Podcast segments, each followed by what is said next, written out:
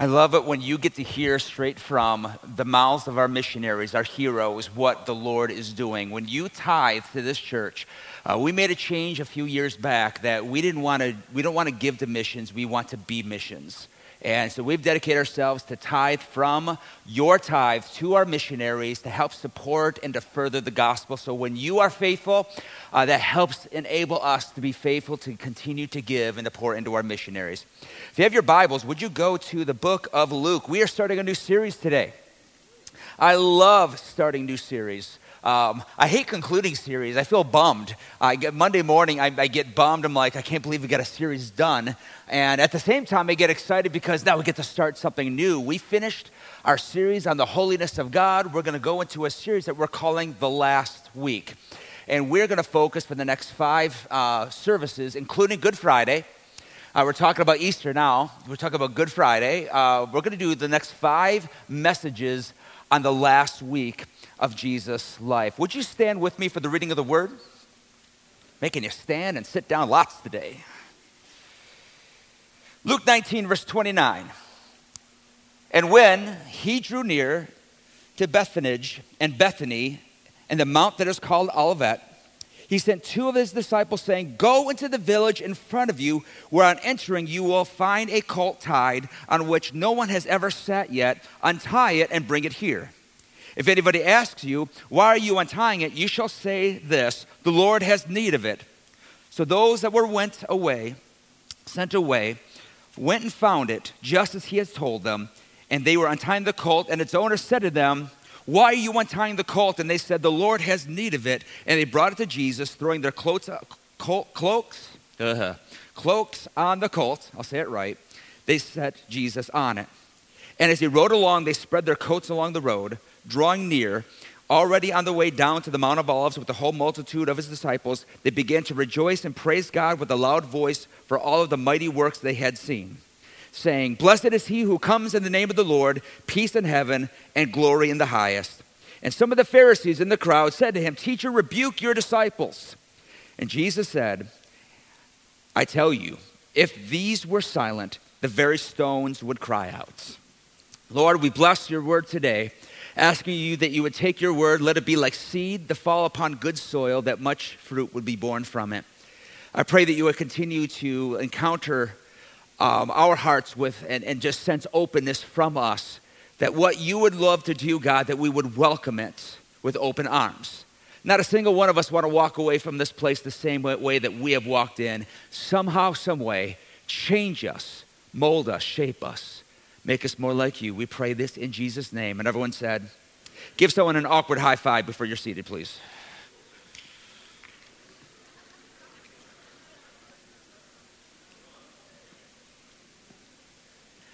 I love preaching out of the Gospels.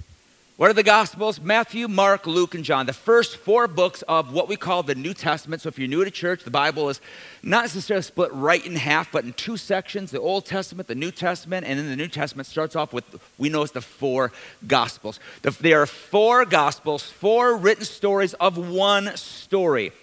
And if you add all four Gospels together, you've got a, we've got 89 chapters that are there. Now, if you really kind of get to the nitty gritty, Jesus Christ lived upon this earth approximately 35, 33 and a half years. And of the 33 and a half years, out of those 89 chapters that tell his entire story, of the 89, only four of them talk about years 0 through 30. Four chapters, which means that we have 85 chapters that tell the story of really Jesus' ministry. 85 chapters devoted devoted to his earthly ministry of three and a half years.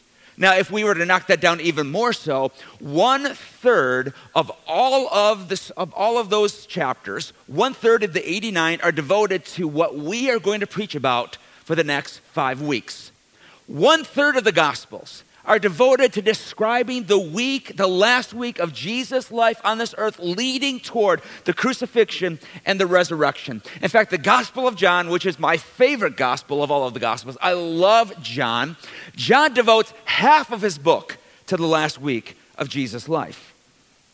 And my prayer is, is as we really look at what we call the passion of the Christ. The word passion really can signify two different things. Number one, the passion of the Christ. Some of you have seen uh, that movie. Uh, it, it signifies suffering, but passion also signifies passion because you have to know that Jesus loves us. And the Father loved us so much. That's where we get John 3:16. When you watch football, you see it in the end zone. For God so loved the world that he, come on, say it with me, that he gave his one and only Son, that whoever believes in him would not perish but have everlasting life. The Father loved us so much, he sent Christ. In fact, the scripture says in Romans chapter 5, verse 8, that even while we were yet sinners, get a hold of this, even though we seemed to be unlovable, even though we were far from God, we were dead in our sin, that listen, you don't have to love Jesus to know this, that Jesus already loves you. And while you were a sinner and while you were separated, he still came for you. Jesus didn't come just for the church people. How many of you know without Jesus, we wouldn't be church people? He came for us, He came for the lost. Some of us think that we're super special or that, well, I give a lot to the church, so Jesus loves me more. Listen, if, if there's anything I've learned, is Jesus doesn't love you more because you think you got religious clout. I've learned this from the Gospels. Jesus is probably more frustrated with you. Jesus loves us, and we see the passion of the Father in sending the Son. And what my hope is for this series is that we would see the passionate response of God to us. And what that would do within us is we would give a passionate response toward God. That is my heart.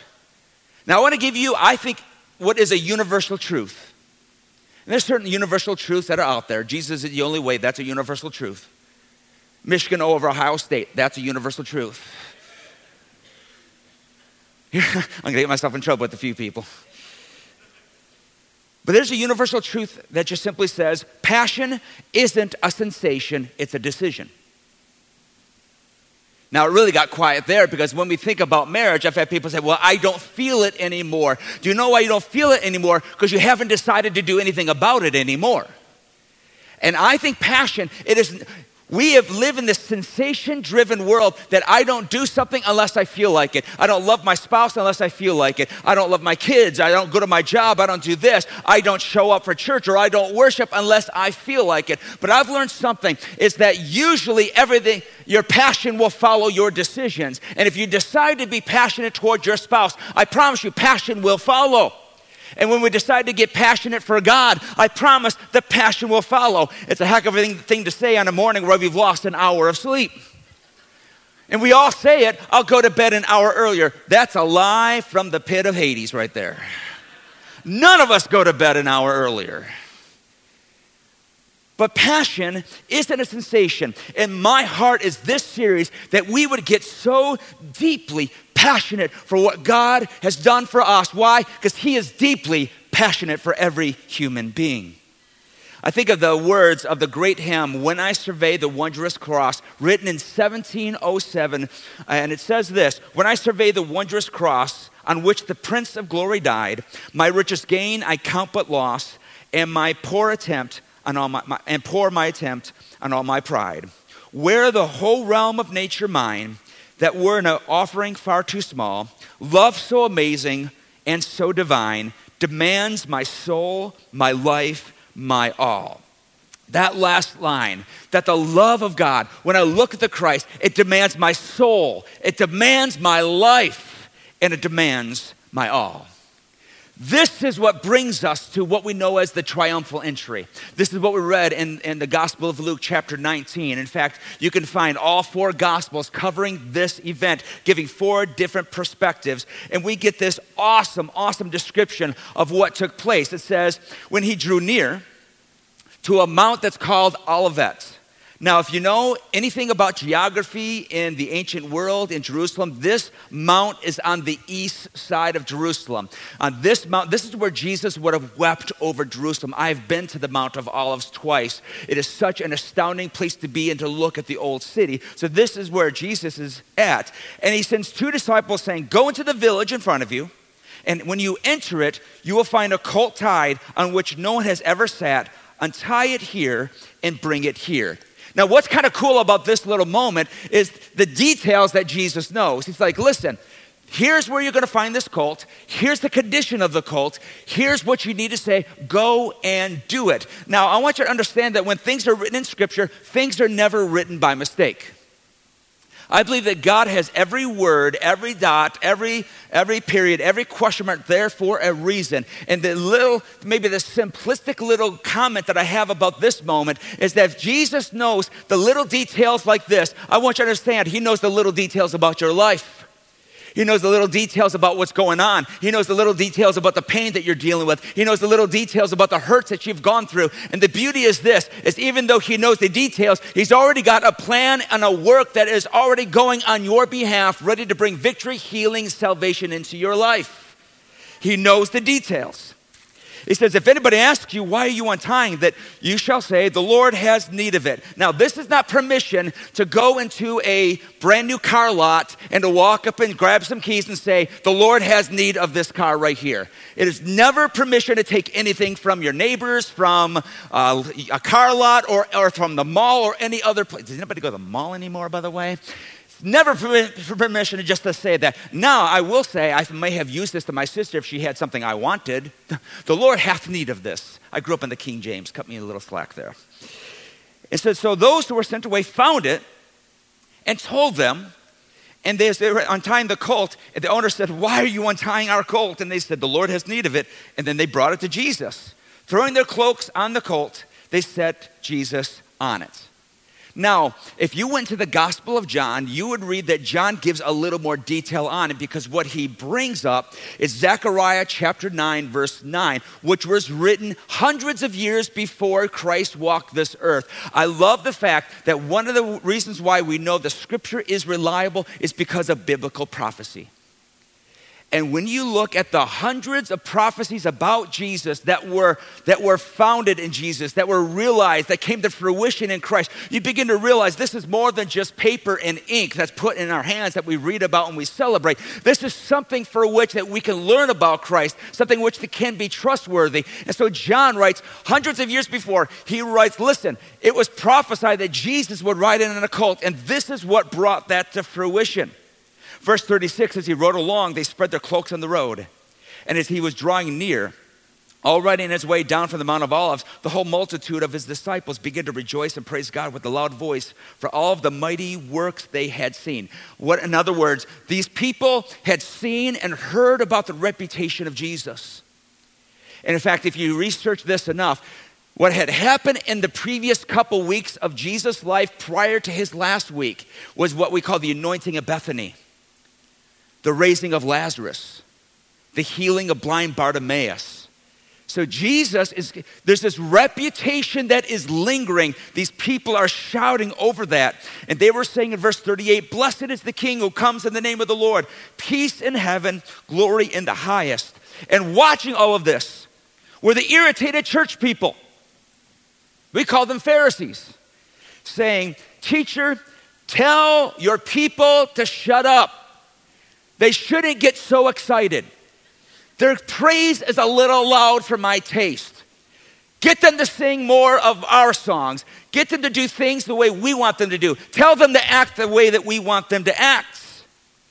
And Jesus answers, I tell them, if they shut their mouth, the inanimate objects of creation would have to cry out. This is such this, a beautiful story. And it really identifies this idea that there is a war over our worship. There is a war over our worship. There are things that are trying to overcome your love for God. There are things in the background constantly saying, keep it quiet, keep it to yourself, keep it down, Keep it just in church. Keep it just in your home. Keep it just in your bedroom. Keep your relationship with God out of everybody else's way. There is a war about your worship. Because whether you realize it or not, your passion is going to go somewhere.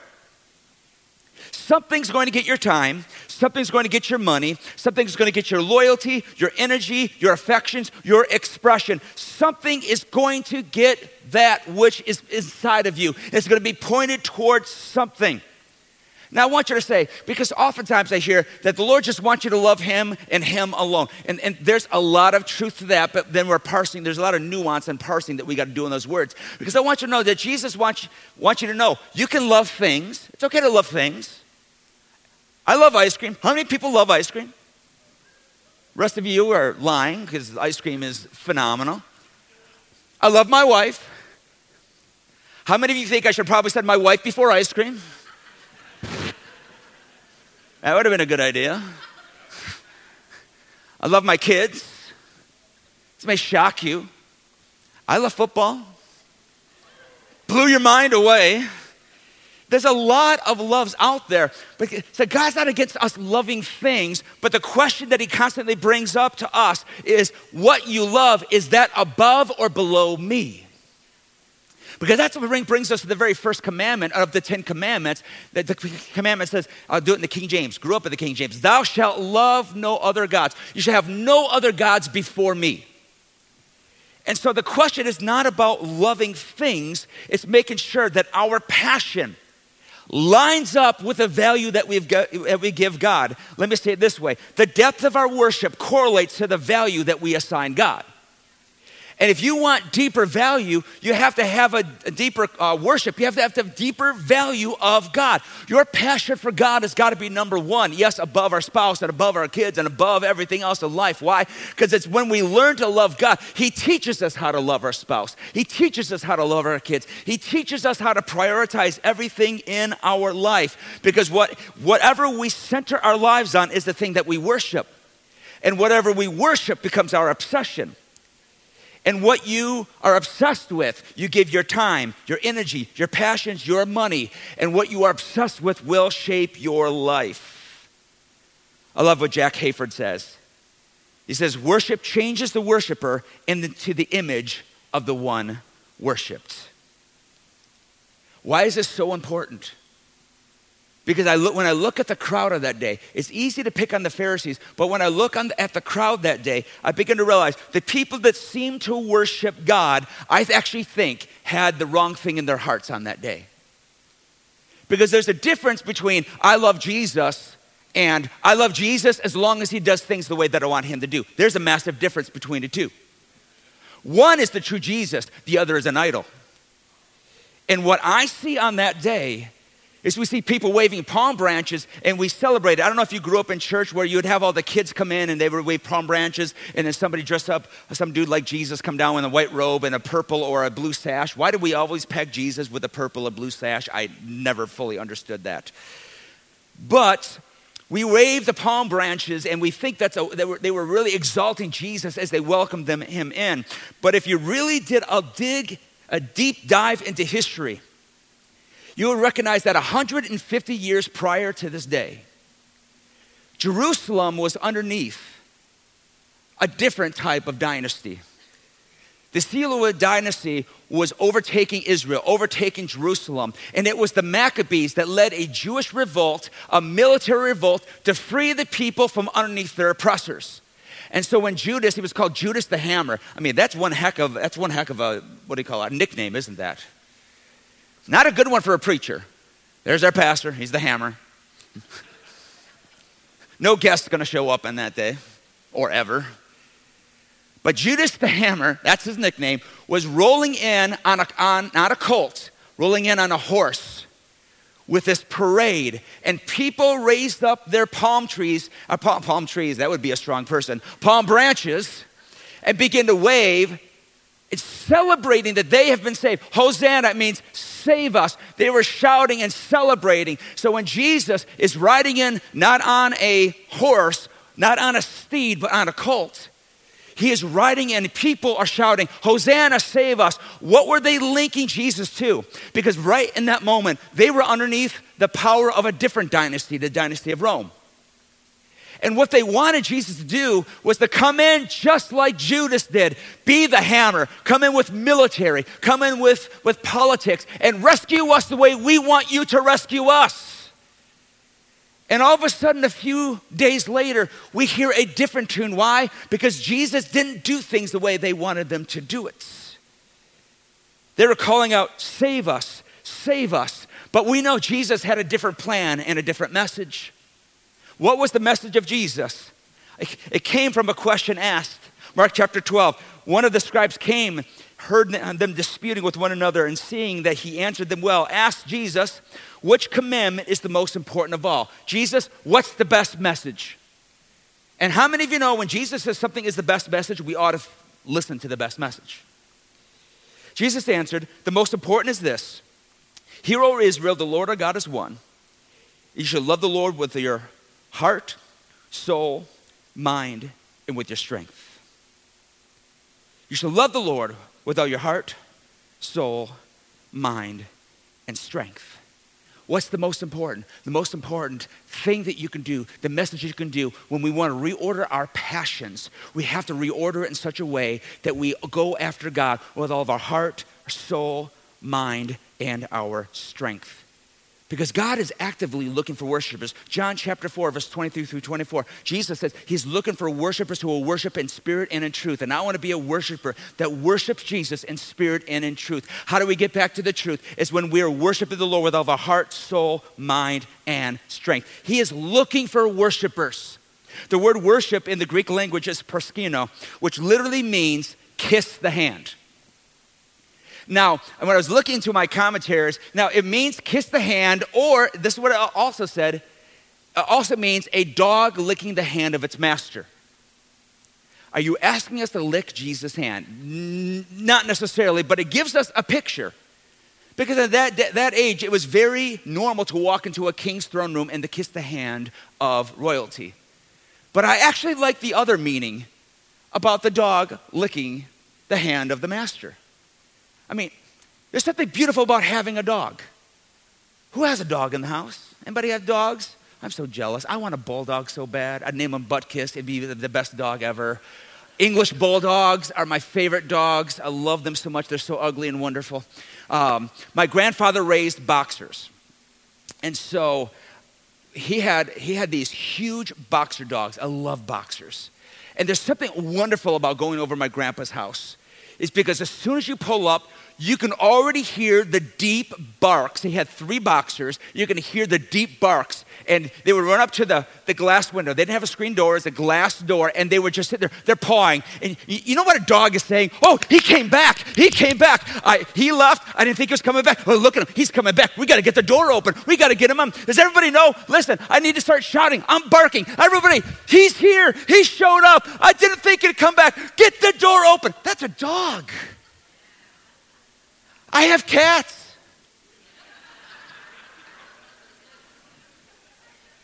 We have Moses, he just turned one, and then last Sunday afternoon, pray for your pastor.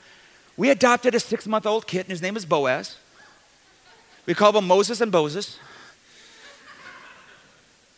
When you come home, a dog, let me get the door open. Let's get the door open. A cat, get the door yourself. It's so true. Selfish animals, like the dog, like you walk in and he's jumping on, he's licking you. Some of y'all have invited me over your house, so I walk in to be the fullback for Ann because oh, Ann doesn't get knocked over. I walk in and I'm just being licked. I got you know dog hair all over me. I'm just enjoying the moment, and, and Ann's like, just settle them down for me. And it's just, it's, it's wonderful. Cat could care less. Now think about that excitement. He's looking for worshipers. And when you think about the, the meaning of that Greek word, lick the hand, it, does, it almost sounds disgusting to think about the dog licking the hand of the master. But when you see the pure excitement of that animal when somebody shows up to the door, I think that should actually challenge our hearts. When we get together for worship, I pray that our worship isn't about just lowering our head and folding our hands and just looking down as if we're showing up to a mausoleum. We should show up ready to worship our butts off because the King of glory has come in. The scripture says, Who is this King of glory? He's the Lord strong and mighty. He he is the King of glory. And so when we show up, we're going to worship the Lord. How do we worship the Lord? Let me give you three quick things, and that's a live from the pit. It's not really quick, but we're going to try to go quick. How do we worship? How do we how do we kiss the hand? He says, "Love the Lord your God with all of your heart, in your soul. Those are the first two. What does it mean? Number one, God wants us to worship Him with our affections. He wants us to worship with our affections because I love marriage ministry, I, I, get lots of questions about marriage ministry. I get questions in the coffee shops. I get questions at the, the, the climbing gym. I get questions all the time. Hey, I heard you got a podcast. I heard you like writing about this. I get questions about things all the time. And I talk to people quite often about expressions of love. But what I, why, why I say that is quite often I also hear, well, my spouse knows I love them. Well, how do they know? They just know. They know I love them deep down in my heart. They know I love them. But let me say this love without expression, I don't think is love at all. Love without expression isn't love. God didn't just have feelings toward the world. John 3:16 says he loved the world so much that he gave, he acted out of that love. I mean, how many of you have ever gotten off a plane and you saw people waiting with balloons, with flowers and banners waiting for a loved one to come off the plane? How many if anybody ever see that coming off a plane? Okay, a few of you. It's a pretty cool thing. Um, how many of you wish that was you? Some of you are like, yeah, never happened. One time, my first trip to Israel, we pulled back into the church parking lot and pastor i think pastor marty picked us up and so he opens up his door so all the doors unlock and i'm on my phone checking something all of a sudden my door ripped open my wife came through grabbed me almost pulled me out so excited that i came home i'm like this is how it's going to be every time i come home from now on not really but is there something about being welcomed in, in this expression? Then all of a sudden, that person comes off the plane and everyone starts cheering. Everybody gets so excited. I want you to understand something. The reason why we like expressions is because you and I were made in the image of God. God likes expressions from us, He loves expressions from us. Psalms 150. Praise the Lord. Praise Him in the sanctuary. Praise Him in the mighty heavens. Praise Him for His mighty deeds. Praise Him according to His excellent greatness. Praise Him with the trumpet sound, with the lute and the harp. Praise him with the tambourine and dance. Oh, I can't stand tambourines. Praise him with the strings and the pipe. Praise him with the sounding cymbals. Praise him with the loud clashing cymbals. Praise, let everything that has breath praise the Lord. I love that word praise. It's the word hallel in the original language, which we get the word hallelujah. And it means this to celebrate, to boast, to rave, or to be clamorously foolish. Well, Pastor, I didn't grow up that way. That's not my Christian tradition. Well, excusez-moi. What I believe we ought to do when it comes to our worship of God that we ought to celebrate. We ought to boast of God. We ought to rave and to be clamorously foolish. You see, on, on, in the fall on Saturdays, they call them fans, but for some reason, when church people, they call them fanatics. But I'm here to say we ought to be the type of people that recognize what God has done and just give whatever we've got to, who, to the God that deserves every bit of honor and glory. It was in John chapter 12 that a woman named Mary poured this anointing oil all over Jesus, Jesus, and it was Judas, one of Jesus' followers, that said, Why did she do that? She could have sold that to the poor. How did Judas, how do people get to the place where they want the church to be silent? It's because I believe we have forgotten what God has done for us. Because if some of us could remember where we were without Jesus, we wouldn't shut our mouths. If some of us could remember what Jesus has done for our lives, we wouldn't stay silent. We would dance. We would clap. We would lift up our hands. We would get on our knees. We would do something. We would stop being so quiet. I read this, I read about this sign outside of Cherry Point, North Carolina. There is a military base at Cherry Point, North Carolina that has, it's very similar to how I grew up on, on, the east side because we had a place called Selfridge Air Force Base. And if you live anywhere close to it, when something lands or something takes off, you know. And so what they did is they put up this sign out on their road going into their city that just simply says this Pardon our noise, it's the sound of freedom. I'm here to say if you're a new person here, or if you did not grow up in a loud tradition, I'm here to say, pardon our noise at K First. It's the sound of our freedom, it's the sound of our deliverance. So when we shout and when we sing, when we amen, when we clap our hands, sometimes when we just cry out to God, it's not the sound of a fanatic, it's not the sound of a lunatic. It's, this is the sound of what freedom really feels like. This is the sound of what Jesus has done in my life. And I don't want to be quiet about it. I've been set free. God has helped me, He's delivered me. It's time that the church stops sitting on their hands and closing their mouths. Let's be, let's be exuberant with what God has done in our life. Man, on, on Saturday, April the 3rd, see me, April the 4th, 9th, 2009, I was getting my hair cut. I went really high end. I went to Borix. And my wife said, You're starting as the new pastor tomorrow at K First. You need a professional haircut. And normally I just shave my head every every Saturday. And she's, uh, so I went and got the professional to do it. And she's cutting my hair. And she goes, "So what? You have anything fun going on this weekend?" I feel like everyone that cuts my hair asks me the same thing.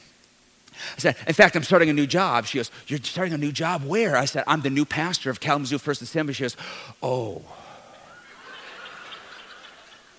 She goes, "That's the angry church." I'm like, "We need to have a talk." What did I sign up for? What did I get hired into? And, but she had gone through some hurt. She had gone through some pain. And I remember one of my hearts was that God would begin to change the reputation of our church. And I remember two years later, because I walk around before um, church starts. For those of you that are on time, I walk around before church and I greet people. And right over here, I met this gentleman and he, and he just, he said, hey, my name is so-and-so. I'm like, it's good to meet you. My name's Dave. I didn't tell him I'm the pastor. I don't wear my sandwich board sign that says turn or burn or anything like that. So I just, we're just talking. And I said, what brought you here? He says, my pastor told me to, t- told me to go to this church. I'm like, oh, what did that pastor send my way? And he goes, I'm like, well, what do you mean your pastor told you to, told you to come here for? And he says, I've got such such deep hurt in my life. My pastor said, You'll never find healing at our church. Our church, our church is broken. He says, But I hear if you go to Cave First that you'll find healing. My friends, this is the sound of our freedom. This is the reputation we have to continue to build. We can't bear to have the reputation of what humanity is, but we have to, reputa- to be the reputation of what Jesus is. Don't be hardened by the people who want to quench your passion for Jesus. Do not be hardened or turned away. by friends, that's not the voice of God. The voice of God that says, settle down, you're too loud about Jesus. That's not the voice of the Spirit of God. Because he who the Son sets free is free indeed. And let the redeemed of the Lord say so. That leads me toward number two. Worship team, you're going to have to help me shut up. Love the Lord our God with all of our heart, soul, and our mind. What does that mind mean? The Lord wants us to worship with our attention. With our attention. Give God your mind, give God your attention. Give him your mind, give him your attention. Listen, spouses, let me say this. Your husband, your wife doesn't want your money, doesn't want your trips, doesn't necessarily want your house Pastor, no, no, I want those things. There's going to become, come a point you're going to realize those things just don't last. Do you know what your spouse needs more than anything? They need your time, your attention, to be fully present with them. Your kids, they don't need another game system. And I'm not anti gaming, I love gaming. Your kids don't need another thing in their schedule, another team to play for. They need your attention. They need your, your presence. They need your time.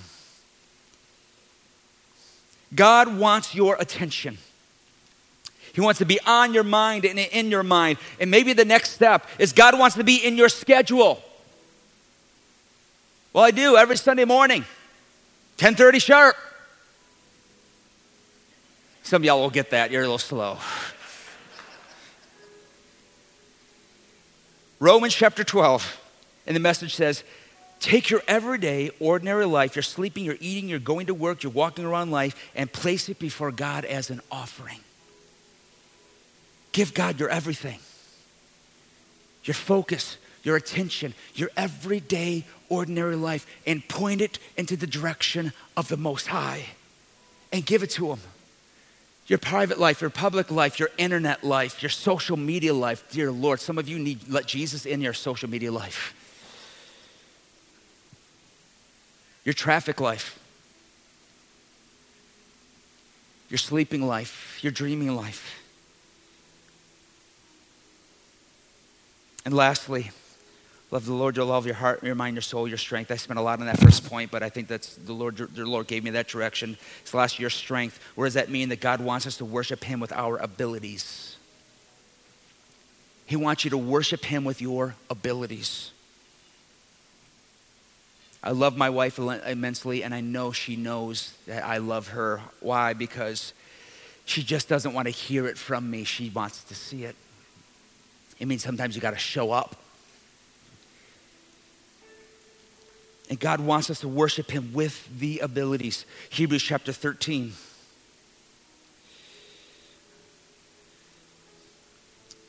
says this through him, let us continually offer up a sacrifice to praise to God. That is, the fruit of the lips that acknowledge his name. Do not neglect to do good and to share what you have, for such sacrifices are pleasing to God. Look at this. To continually offer up is to continually give God our abilities. How? To do good and to share what you have, because that is a worship that pleases God. God wants us to worship Him with our abilities. That means we step up and we do things that show God, God, you know my heart, but you need to see it in my life. I'll give you a few things. Baptism. I'm not going to ask you to raise hands on who has or has not been baptized, but if you have not been baptized, I want to do a baptism just after Easter. Who needs to get baptized? Anyone that's never taken what I think is the first most essential step to your faith. And you are publicly, publicly declaring, Jesus has everything. And if you've got the ability, we're going to bring you up and we're going to dunk you in front of everybody. We do not hold you underneath the water, but you go down and you come right back up, symbolizing the old life is gone, the new life has come. That's part of our abilities. And from there, we begin to do things like serve. We give of our time. We greet at the doors. We help out with kids or nursery. We help out with youth. We get involved in tech or we get involved on this stage. God wants your abilities.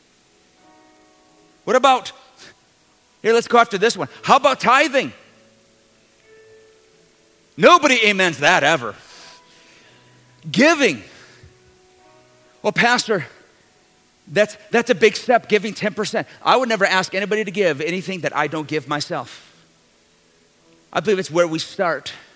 And maybe you've never given before. Maybe I'm here to challenge you. Would you take a step of faith? Because some of you are like, can, can, I, can I just give of some time and not give of anything else. When you give, the goal is when you give, not only do we keep track of every single cent that comes into this place, but we make sure that we keep track of every single cent that goes out from this place. Because the goal is not to create a storehouse, but we want to be a funnel so that ministry continues to flow uh, in and out of this church. But it needs your giving, it needs your serving, it needs your attending. And when we do, we are living in obedience to God. And every act of obedience is always an intentional act of worship. Every time we walk in obedience, it's an intentional act of worship. He's calling us in day one, so to speak, of, our, of this last week. He's calling us to be worshipers. He's calling us to be celebrators. He's calling us to be a people that give Him absolutely everything that we have. Why? Because when it came to us being dead in our sin, He did not hold back. He did not give second best. He didn't give us leftovers. He gave everything for us. And if Jesus gave everything for us, how dare we give him any less than what we have? Lord Jesus, I thank you. I thank you for your grace and your mercy. I thank you for your love and your compassion. I thank you, Lord, that You give us mornings like today that sometimes just have to rekindle the wonder of what we were saved out of and what we were saved into.